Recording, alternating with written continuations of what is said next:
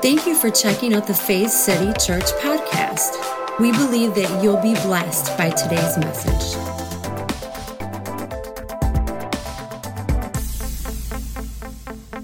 Today we celebrate Resurrection Sunday, and so I want to talk about that a little bit. Imagine that a preacher wanting to talk about resurrection on Easter Sunday. Who'd have thought, right? But I want to turn to Luke chapter 24. Luke chapter 24, and just give us a little background on this. Some of you probably know the story, but uh, I want to read this this morning so we're all on the same page. If you want to follow along, you can do so on the screens right behind me. Also, if you have a smartphone or smart device and you have the YouVersion Bible app, we make it really simple for you. Just open up that app, select the More tab right at the bottom. I know on iOS it's at the bottom, not sure on Android. iOS is what God uses, just so you know. And I've already made enemies this morning. They're like apples from the devil. I know, but I love it. Anyway, so go to YouVersion app, select the More tab. I think it's at the bottom. When you see events, click on events. And then you should see right at the top, Faith City, Michigan campus. Now, if you click that, it opens right up. We put all the notes in there so you can follow along the scripture verses, and you can add your own notes to it and even save it to look over later. So I encourage you to do that. But I want to look in Luke chapter 24 this morning, and starting with verse 1. It says, Very early on Sunday morning, the woman went to the tomb carrying the spices they had prepared. Verse 2 They found the stone rolled away from the entrance to the tomb, so they went in. But they did not find the body of the Lord Jesus. They stood there puzzled about this when suddenly two men in bright shining clothes stood by them. Full of fear, the woman bowed down to the ground as the men said to them, Listen to this, why are you looking among the dead for one who is alive? Verse 6 He is not here, he has been raised. Remember what he said to you while he was in Galilee. The Son of Man must be handed over to sinners, be crucified, and three days later rise to life. So Jesus had actually predicted that this would happen. Verse 8 Then the woman remembered the words, returned from the tomb, look at this, and told all these things to the eleven disciples and all the rest. The women were Mary Magdalene, Joanna, Mary, mother of James. They and the other woman with them told these things to the apostles, and look how excited they were. But the apostles thought that what the woman said was nonsense, and they did not believe them. How exciting is that? The Lord's not there, He is risen. Uh, I don't think so. We saw him die. We saw him go into a tomb. But look at this. Peter got up, ran to the tomb. He bent down, saw the grave closed, but nothing else. Say nothing else. Then he went back home, amazed at what had happened. First off, not even part of my notes, I think it's interesting that the, the first people to proclaim the resurrection were women. Come on, I know it's not Mother's Day, but get a little excited. But in this patriarchal society, writing this story, if you really wanted to have some clout, if you really wanted to have some traction, you would say, A man saw that Jesus had risen. But they said, Woman, which almost undermines the very fact because in this patriarchal society, it was all about the men, not the women. You know what's really cool? Jesus loved men and women. Do you know Jesus had women disciples? Man, I'm getting ahead of myself. May is Mother's Day. I got some good stuff, ladies, so come back Mother's Day because I want to empower you. See, the church for years has tried to push women down, and Jesus tried to lift women up to where they belong. Can I get one amen from the ladies this morning? And so it's important we see this. We've twisted scriptures to push women down, to make them submit. And I'm telling you, it's wrong. It's demonic. Okay? Women are just as qualified as men. Enough said about that. We're back to the resurrection this morning. So, in the past, around this time, maybe you've come to a service, you've attended a church service like this, you've heard a sermon, or even, maybe just even you've had some ham or an Easter egg hunt because that's what Jesus did in the Bible right? Jesus loved ham. Okay, that was a joke.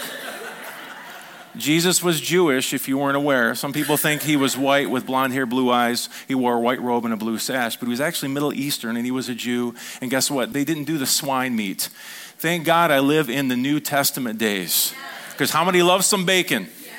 Give me one amen. You always get amens on bacon because you can wrap it in anything, right? Amen. Culturally, we're all aware of this celebration that I like to call Resurrection Day.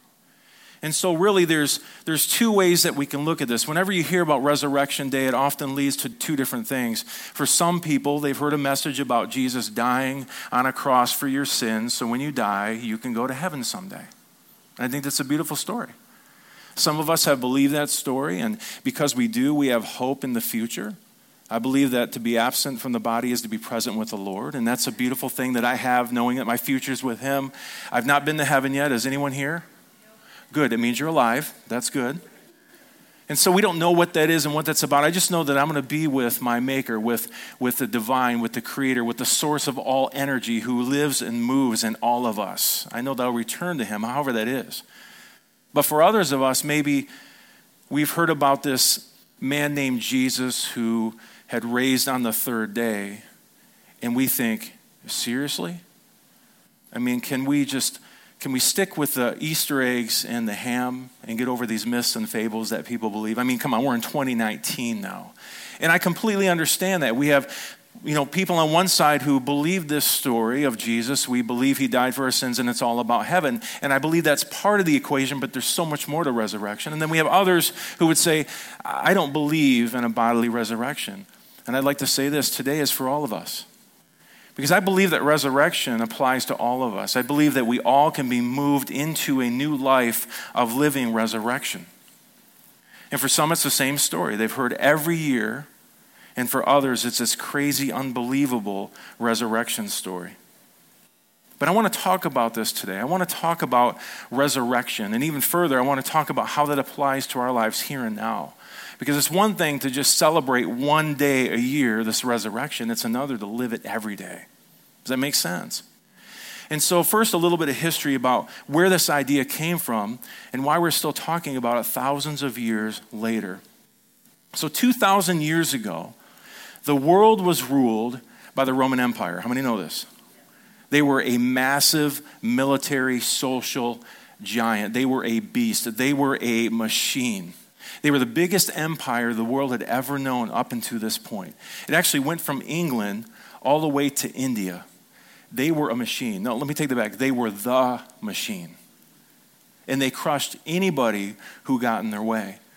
Now, the empire was ran by the Caesars. Now, they believed that they were the sons of God who had been sent to the earth to bring about a universal reign of peace and prosperity. This is what they felt. And one of the, the main Caesar propaganda lines was this There's no other name under heaven by which you can be saved than that of Caesar.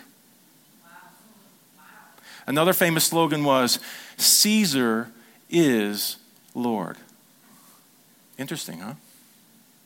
Basically, this military machine would march into your province and say, Now listen, you need to confess Caesar as Lord. They showed up at your doorstep. There would be a soldier, or we could even call them sometimes apostles. How many heard that word before? That wasn't a church term. Apostle was a representative. They would come to the city and say, uh, Just for your information, we have arrived. And right now, you have two choices. You can confess Caesar as Lord or not. Now, if you confess Caesar as Lord, I mean, some great things could happen. You become part of the Roman Empire. And even better, you get to pay taxes now. Come on, someone. And so you're part of Rome and you pay the taxes, and then those taxes would go into Rome. The Caesar would use it to build a bigger army and then conquer more land. So they come into your province, they say, Confess Caesar's Lord. You say yes. They get taxes, they use the taxes, build a bigger army. Sounds like empire, right? And they would conquer land after land after land. Now, your second choice could be, you know what, I'm not really into this Caesar thing. Or maybe, hey, Caesar, tell him he can go fly a kite. And Caesar go, what is a kite? But you're defying me. Now, if you defied Caesar or Rome, they would say, Oh, okay, you're one of those people. And they would do this really sweet thing for you. They would take your body and they hang you on a stake. How many have heard of a cross? Crucifixion was a horrible way to go. But if you defied Caesar, they would set up a cross somewhere near the city where people could see and make a spectacle of you, and they would put you on this cross. Now, uh, we believe through history that this idea of crucifixion originated with the Assyrians and the Babylonians. It was used systematically by the Persians, but get this Rome perfected it. They were known, among other things, as the ones who perfected crucifixion. Listen to this they mastered the art of keeping people in the most amount of pain without dying. Think about that. What could we do so that they can experience the most amount of human sorrow, anguish, and pain and live to feel every moment? They mastered it, they perfected it. Crucifixion was considered to be one of the most brutal and shameful modes of death. And they would do this as a spectacle for all the town to see. This is what happens if you don't submit to Caesar. This is what happens if you defy the empire. Happy Resurrection Sunday, everyone. You're like, does it get better than this? Because you're really dragging us down. I, I want us to get a picture of how this was. I mean, Rome didn't play around. There, in history, it actually, uh, they, they say that there, there was two occasions. One was up to 2,000, one was up to 3,000 people crucified in one place in one day. So you can experience pain beyond belief, but stay alive to experience it for as long as possible. They perfected this. But the story gets better. Because 2,000 years ago, something else was birthing. Something was growing within this Roman Empire, this little corner of the Roman Empire. There was this group of people who were insisting that their leader, their rabbi named Jesus of Nazareth, had been crucified by the Roman Empire. But get this, he had risen from the dead. Do you see the implications of what they were saying? They were saying, Jesus is more powerful than Caesar. No matter what you believe, Jesus is more powerful than Caesar. This is what they were saying. Not only that, they didn't stop there. They also took the Roman military propaganda and used it for their own purposes. They would say things like this There is no other name under heaven by which you can be saved than that of Jesus they would say things like this Jesus is Lord.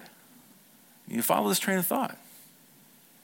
See, we can say Jesus is Lord. There is no other name under heaven by which you can be saved but Jesus. And we're like, Hallelujah, brother, that's so good. And then we go off and we have our ham and we do our Easter egg hunt. But in this time, when you would say Jesus is Lord, you were defying the Roman Empire. You were saying, nope, Caesar isn't Lord. Jesus is Lord. This was a loaded statement. This was subversive. And how many know that when you defy Rome, you die? Do you see the gravity of this?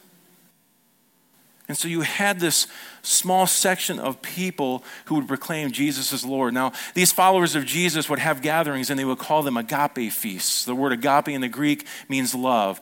Uh, you know, in the English language, we have one word for love, and it's love. I know it's deep. I love my wife, I love hamburgers, and I love eggs and Easter egg hunts. Now, let me ask you a question. Do you, do you love your wife a little more than the Easter eggs? Guys, please say yes. Please say yes. Let it be a good Easter. But see, in the Greek, there's four words for love. I love the Greek and the Hebrew languages. They're so deep, there's so much meaning. But we're not going to go into all those different meanings today. But agape was a love that was sacrificial, it was self giving, self sacrificing love. And so they would have these love feasts, these agape feasts, and they would break bread and they would drink wine together, symbolizing the death and the resurrection of their leader, Jesus. Now, just some food for thought, no pun intended the Caesars would often come into a place and they would give out bread freely. Now, you got to understand in this time, it wasn't like now. You, you couldn't go down to VG's or Walmart or wherever and, and just get a loaf of bread, let alone gluten free, right? Some of you are like, it's got to be gluten free. It's got to be gluten free. I saw this comic. It was these two sharks underwater, and he has a ketogenic diet thing, and he's looking up at this guy like this, and he says, I think it's okay as long as we don't eat the buns. Thought that was funny. Not very spiritual, but pretty funny, right? But the Caesar would come in and he would give bread away In other words, what he was saying is, See, I provide for you. In this time, people were not only hungry, many were starving. The taxation was so heavy that people could barely live, and people were starving. That's why I believe that the miracle of Jesus feeding the 5,000 was more than, Hey guys, I'll give you a little sack lunch. It was like, We're starving, Jesus. We're following you. You have something that no one else offers. And Jesus saw an opportunity to give bread. It was subversive, it was making a political statement. We got to see this. Jesus was giving what only the Caesar could give, and Jesus said, Uh uh-uh uh look at my kingdom and what I can do. And so they would break bread and they would drink wine, part of the Jewish tradition, and they would remember Jesus. I think it's important to see this. Essentially, the early Christians were saying, Jesus provides for us, not Caesar. We are his body, and he works and lives and moves through us, and we help each other out. They were saying, Jesus is Lord, which was a very subversive and dangerous statement because everyone knew that Caesar is Lord, and if you defy Caesar, you die. That's how their world worked. You follow me so far? Remember, the Caesars believed that they were the sons of God who had been sent to this earth to bring about this universal reign of peace and prosperity. And I'd have to say, well, I guess, but that depends on what side of the sword that you're on because it was a forced peace, peace through violence. And Jesus comes from a kingdom that's built on right relationship, joy, and peace. Big difference. And so we have two kings, Caesar and Jesus. Which one will you call Lord? So I want us to imagine you have a friend and you're living back in the first century, and you have this friend who confessed Caesar as Lord, and maybe he says to you, Man, look what Caesar has done. Look at the world that he is making. Isn't it amazing? And maybe he goes on to say, So, what has your Jesus done other than get crucified? I mean, could you see this question? Because they're like, Your Jesus was crucified. And maybe your answer would be, Well, I'll tell you what, why don't you come to one of our gatherings? In fact, tomorrow night we have a gathering. Just come to one of our gatherings and just check out what it is that we do. So he says, Okay, I'll do that. So he comes to the gathering and he sees this table in the middle of the room. And he looks around and he sees people from all different backgrounds. There's Romans and Gentiles and Jews, slaves and free, men and women. This was the original Motley Crew.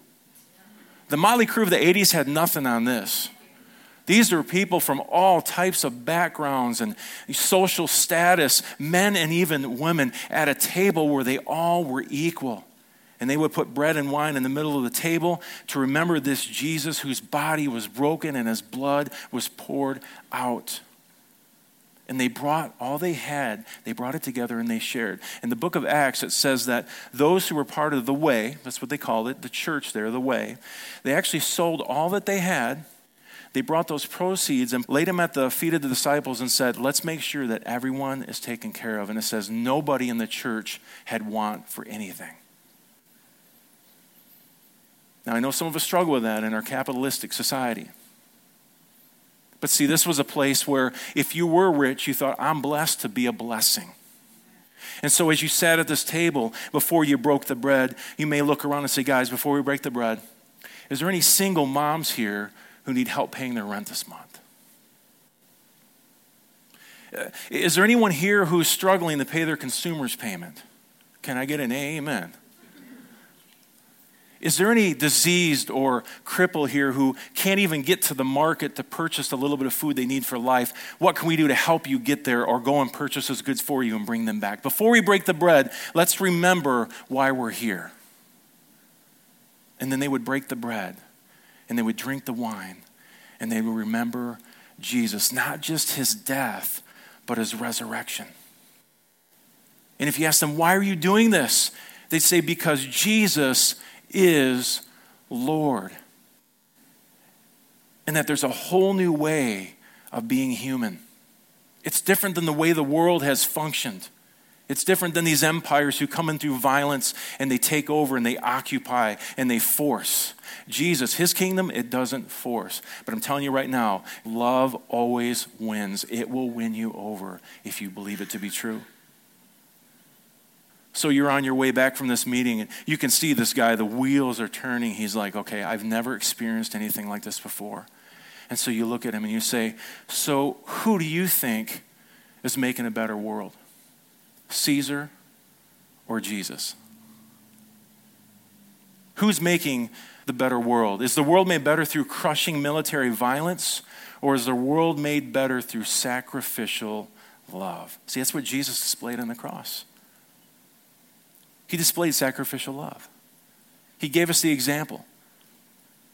No greater love is there than this, than a man lay his life down for another. That's what Jesus was showing. That's what he was reflecting. And for some of us, it may not necessarily mean that you're giving up your physical life for someone, but maybe sometimes we should put down our life and help someone else out. Because we get so caught up in the day to day, and there's nothing wrong with having things and stuff as long as the things and stuff don't have you. Do you follow me? But it's important that we see that everyone matters and that sometimes we need to lay our life down for our brother and sister. And some hear that and they go, oh, people that go to church. No, everyone. The Apostle Paul said, In him, God, we live, move, and have our being. We are all God's in the Greek genos, which is offspring. Look at the brother or sister next to you and say, I love you. See, when we see people around the world, do we see them as Christian or unchristian? Or do we see them as brothers and sisters, some who haven't uh, awakened yet to the truth of who they are and whose they are, but we love them nonetheless? It's so important that we see this. So the question is who do you believe is Lord? Caesar or Jesus? See, I believe that the early believers thought of the resurrection as God's way of vindicating the Jesus path. See, Rome may have put Jesus to death on a stake, on a cross, but through resurrection, it was God's vindication of the path of Jesus. See, Jesus took a different way. Even when all the soldiers came to take him away to be tried and then eventually put on a cross, when they, when they came to them in the Garden of Gethsemane, it says they were standing there, and Peter drew his sword and he went to swing at someone and he cut off a guy's ear. And I'm waiting for Jesus to go, Yeah, Good job, Peter. But he didn't. It wasn't about retribution. It wasn't about getting people back. What he does is he grabs the ear and he heals him. He looks at Peter and he says, Listen, Peter, if you live by the sword, you will die by the sword. Jesus is trying to awaken us to something. Okay? War doesn't make peace, it makes more war. Does that make sense? I'm not trying to get political. I'm just, Jesus said this, not me. If you live by the sword, you'll die by the sword. And then he tells him, he says, Don't you think I can call on my Father in heaven and call 12 legions of angels to rescue me? In other words, he's saying, Don't you think I can be like any other Caesar or ruler of an empire and call my army to vindicate me and slaughter those who are taking advantage of me? But I say no. And so that day, we committed deicide. Because God was in Christ reconciling the world to himself, bringing us into favor, even if he had to die to prove it. God didn't need the death. God was in Christ reconciling the world. See, so often we've been taught this idea that God needs a death to be okay with us. Let me tell you something. Jesus came to this earth not to change God's mind about us, but to change our minds about Him. He's not the angry God that you thought he was. And so Jesus operated in a completely different mode and he allowed us to kill him. He demonstrated, he says, No greater love is there than this to a man to lay his life down for another. And he lays his life down. But then the Father vindicates the path of Jesus through resurrection, the path of humble, sacrificial love a path where we don't look at how we can crush our enemies, but how can I bring help to the oppressed in the downtrodden? How can I bring change to this world through acts of love and service, not fear and war? Two kingdoms. Who is Lord, Caesar or Jesus? Do you see how much this meant to the early church? The resurrection said that all oppressive power and violent systems were just temporary because there was a power in the world greater than the oppressor, greater than the dictator. I heard someone once say this that resurrection brought hope for anyone who had the boot of empire on their necks. I think it's important that we see what the resurrection means. See, resurrection is more than just a story of how to go to heaven when you die. It's a message of healing and hope for the here and the now. I think about the words of Jesus when he says, Father, your will be done on earth as it is in heaven. See, Jesus wasn't all about just taking everybody out of here and getting them to heaven. He's like, can we get a little bit of heaven into this earth? And it's interesting because Jesus said some really powerful words. He says, Behold, the kingdom of heaven is at hand. In fact, it is in you. So, for most of us, we need to awaken to this and then let it out. We get so caught up in our culture and what we do and our Hollywood movies of payback. Listen, I've seen my share and I'm like, yeah, they deserve it. Get them, get them. But how is it that we can live resurrection? How do we fully embody the power of resurrection? That's what we're talking about this morning. How do we do it here and now? Because for some of us, it's like, oh, I got my ticket to heaven, I'm good to go. And others are like, are you kidding me? Are we over this? But I believe all of us can look at this resurrection and say, how do I fully embody? How do I embrace the power of resurrection? The Apostle Paul wrote this in Romans chapter 6, verse 5. He says, We were like seeds planted together in the same soil to be co quickened to life. But listen to this if we were included in his death, we are equally, say equally, included in his what? Resurrection. We, we've been included. But do you believe it?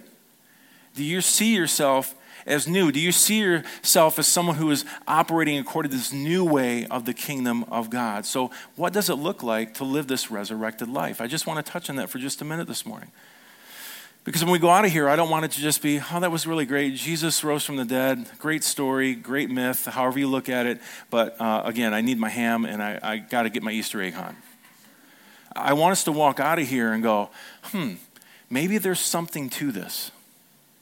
Maybe, just maybe, I can live this resurrected life. So when someone wrongs you, when they betray you, when they act violently towards you, verbally or physically, everything within us wants to get revenge. I don't know about you, but I've been there. Has anyone ever wronged you or said something like, I'm going to get them back. I'm going to show them. Just look at Facebook for like two minutes and then get the heck out of there because, man, the stuff that goes on sometimes is so toxic because everyone's like, no, I'm right and I'm going to prove it and I'm going to tell you and I'm going to prove them and I'm going to vindicate myself because I have to get revenge. I have to get back. And that's why most of the time I stay off it. And I choose to, to not jump in ditches, yelling at each other about our way. Democrat, Republican, gay, straight. It's like, just stop with the nonsense. We're human beings. We're all on the path, the kingdom of God. Okay? Let God minister and deal with people where they are. But can't we just sit and hear a conversation or a story or empathize with anybody? But we always want to be right. And we want to get people back because they, they got under our skin and they said something that wasn't true. And so we look for vindication. Every fiber in your being desires revenge because that's what we've been programmed to think. But when we do this, when we live a life of retribution, an eye for an eye, a tooth for a tooth, you know what we do? We keep the violence in circulation. And Jesus is saying, there's a better way. There's a better way. There's a way of peace and joy. And I know that's tough because we were raised in America. Listen, I love America okay? I'm blessed to be here, such great freedom. But sometimes we make American flags and anthems more important than people. You follow me? I think Jesus would say it's about all nations. I mean, look at the table Jews, Greeks, Romans, men, women, free, slave, doesn't matter. I want us to see this. The kingdom is a different kingdom. It's not like the kingdoms of this world. Does that make sense? Anyone mad at me yet? You got to forgive me. I'm not trying to step on toes. I want us to see differently. I want us to start to see what resurrection can truly mean if we begin to walk in this. So we think you did that to me. So then I will do this to you. It's this never ending vicious cycle of payback. People do this, groups do this, nations do this.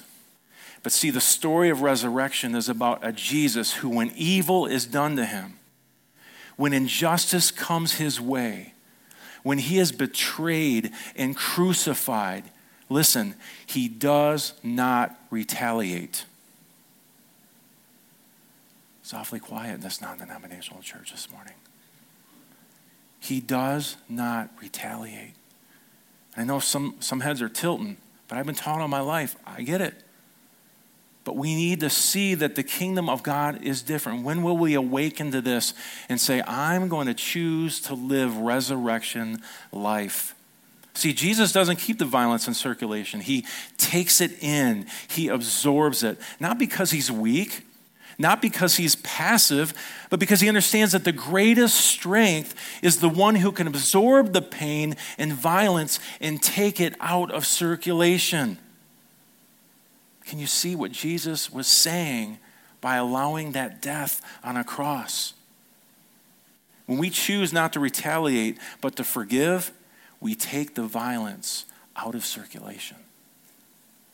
I know you're struggling because you think, you don't know what that person did to me. I may not. And you know what? I want to do a series later this year on forgiveness. But first of all, forgiveness is not a feeling. Forgiveness is a choice. And we forgive, sure, we're releasing that person, we're letting them off the hook, if you will. But the main person that's set free when you forgive is you. Because when we don't forgive, we keep this violence in circulation. It becomes bitterness. It becomes hatred. And you can see it in some people. Like even their faces look like they've been sucking on lemons. And I'm not making fun of people, I'm just saying it, it literally like inhabits them. But when we can release those things, when we can let those things go, it changes everything. Now, listen, how do we begin resurrected life? How do we begin to live resurrected life? Well, I believe by forgiving those who have sinned against us, remembering, remembering this that forgiving isn't pretending that what was done to us wasn't wrong or sweeping it under the rug. You might be in a relationship, you need to remove yourself from that relationship, even as you forgive that person. Because forgiveness and love doesn't say you can do anything you want to me. Does that make sense? So remove yourself from those situations, but forgive in the process. Release those people, those persons. And in, in that same time, you're releasing yourself of the anger and the bitterness and the violence, and you're taking violence out of circulation. I believe that forgiveness is the long road of bringing peace rather than violence to this world. Taking the road of forgiveness, the Jesus road of forgiveness, is us bearing the pain, but listen to this, coming out on the other side a different person. And that is called resurrection. Do you see how we can live resurrected life? See, every time that you're presented with the choice to keep the wrong keep the evil, the violence, and the betrayal in circulation, you have the opportunity to practice resurrection. And I say practice on purpose because none of us are going to get it right every single time. It's something we practice. We're on a journey. You come into the situation where someone betrays you or they say the wrong thing or they slight you on Facebook and you go, I'll tell you right now, whenever you when you go in the heat of the moment, not the best words are going to come out. But when you make an active choice to say, okay, I'm gonna, I'm gonna just breathe for a minute, I'm gonna take some time on this, I'm gonna think this through, and then you realize, you know what? I'm gonna forgive that person, I'm gonna let them go because I don't wanna keep violence in circulation. I wanna live resurrected life. I have a choice here to practice resurrection. Let me ask you a question Have you ever had anyone forgive you? And I'm talking about someone forgive you, and maybe it was something that you knew you did not deserve forgiveness. What does that do for you? Doesn't it just move you that that person would forgive you freely? That's what Jesus came to show us the Father's like. Jesus said, Forgive as I've forgiven you. No strings attached. You love because I first loved you. So I believe that God is just He's the one who initiates. We simply respond to what He's already done. And forgiveness I'm telling you, when someone's forgiven me in the past for something I didn't even feel worthy of being forgiven for, it does something. It moves me to the very fiber of my being saying, Thank you. I didn't deserve this, but thank you for forgiving me. See, that's resurrection. That's living resurrection life. This is what makes a better world. This is what it looks like to follow Jesus, who I said earlier, he says this Father, your will be done on earth as it is in heaven. So, can we get to the place where we can receive or absorb the betrayal, the hatred, and the violence and overcome it with the most powerful force in the universe love? Now, again, I don't want you to get me wrong. We're not putting ourselves out there on purpose to say, come take advantage of me. That doesn't make sense. But how many know that in life, someone will take advantage of you? Someone will betray you. Someone will, will treat you wrong. They'll do something wrong. Will we, in those moments, make the choice to say, I'm bringing a little bit of heaven to this earth? I choose to forgive, release them, and release myself in this situation. Again, Jesus said, Forgive others as I've forgiven you. Aren't you glad? Is if you forgive people, then I'll forgive you. See, that was old commandment ideas. New commandments say, I forgave you so forgive others the same way I've forgiven you. It's free of charge.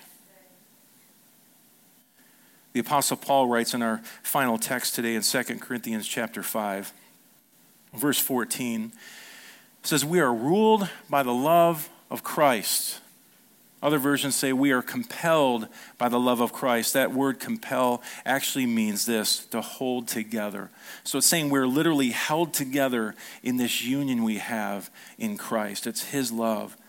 He says this now that we recognize that one man died for everyone, which means that they all share in his death. He says he died for all so that those who live should no longer live for themselves, but only for him who died and was raised to life for their sake. Verse 16 No longer then do we judge anyone by human standards. Now, some translations say by the flesh. Okay, so, so no longer, I mean, remember that table, everyone's welcome. No longer do we judge anyone by human standards. Even if one time we judged Christ according to human standards, we no longer do so. But look at verse 17. Anyone who has joined to Christ is a new being. The old is gone, the new has come. But do you believe it? I say this often, but you only walk in what you believe. Right? People say, Do you believe? Do you believe? Well, the thing is, everybody believes something. But what is it that you believe? And I'm asking this morning do you believe in resurrected life? Do you believe that there's a new way of being human? Do you believe in this path of Jesus, which he on purpose absorbs the betrayal and the hatred and the violence and turns it around into love the peace? Think about this even the Caesars one of their titles was Son of God. What do we call Jesus? Son of God. Caesar said, I've come to establish this, this great reign of peace and prosperity. And Jesus says, by the prophets, I am the Prince of Peace. It's a different type of peace, isn't it? So, what is resurrection all about? Is it simply about a man raising from the dead, or does it go deeper? What if it's about living this transcendent life that brings lasting change to our world? Let's choose to live life through the power of resurrection. Let's choose to make different decisions when someone does wrong against us. Let's choose to be the one who extends forgiveness immediately. It's going to take time, it's a journey, but can we at least try through the power of the resurrection? Let's pray. Heavenly Father, we thank you for this opportunity this morning to experience what it is to live resurrected life. Pray that these words today weren't just my opinion, Jesus but your opinion on how you see the world, how you see people. I pray that we would get those eyes, those same eyes for those around us, that will will stop with the labels. we'll stop with the segregation based on labels and colors of skin and, and, and life choices, but we would say, you know what? We're brothers and sisters. What can we unify on? And then say, Holy Spirit, we leave it to you to deal with people in their lives. Now, sure, we call out social injustice, we call out racism, uh, we call out those things that aren't right. But I pray we would get to a place where, just like you, Jesus, you would welcome everyone to your table. You would hear their story and just one conversation with you, like the story of Zacchaeus, just one conversation, and you stand up from the table and you say, Salvation has come to this house today. Because Zacchaeus went from a man who did his own thing, who stole from people, to someone who said, I will give everything back plus more, and I will give half of everything I have to the poor. I believe it was your love. I believe it was your grace.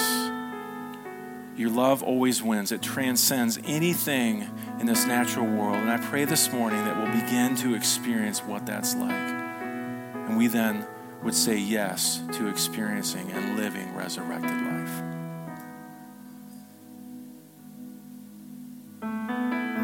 Now, if you're here this morning, it's your first time, you don't have to do this, but we like to just make a confession. Confession just means to say the same thing as to agree.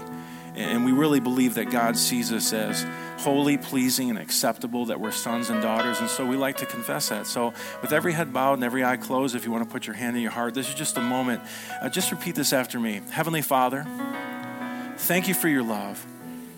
Thank you for your grace. Thank you for your goodness toward me. I trust you. And this morning, by an act of my will, I'm choosing to begin to live resurrected life. In those moments, Holy Spirit, where I have a chance to pay someone back, to seek retribution, I pray that I would stop, I would think it through and I would choose to live resurrected life. I would extend forgiveness towards others just as you have to me. I trust you, Jesus. You know me best. In Jesus' name. Everyone said, Amen. Isn't God good? For more information about Faith City Church, please go to faithcity.tv. As always, we pray that you would grow in the knowledge and grace of our Lord and Savior, Jesus Christ.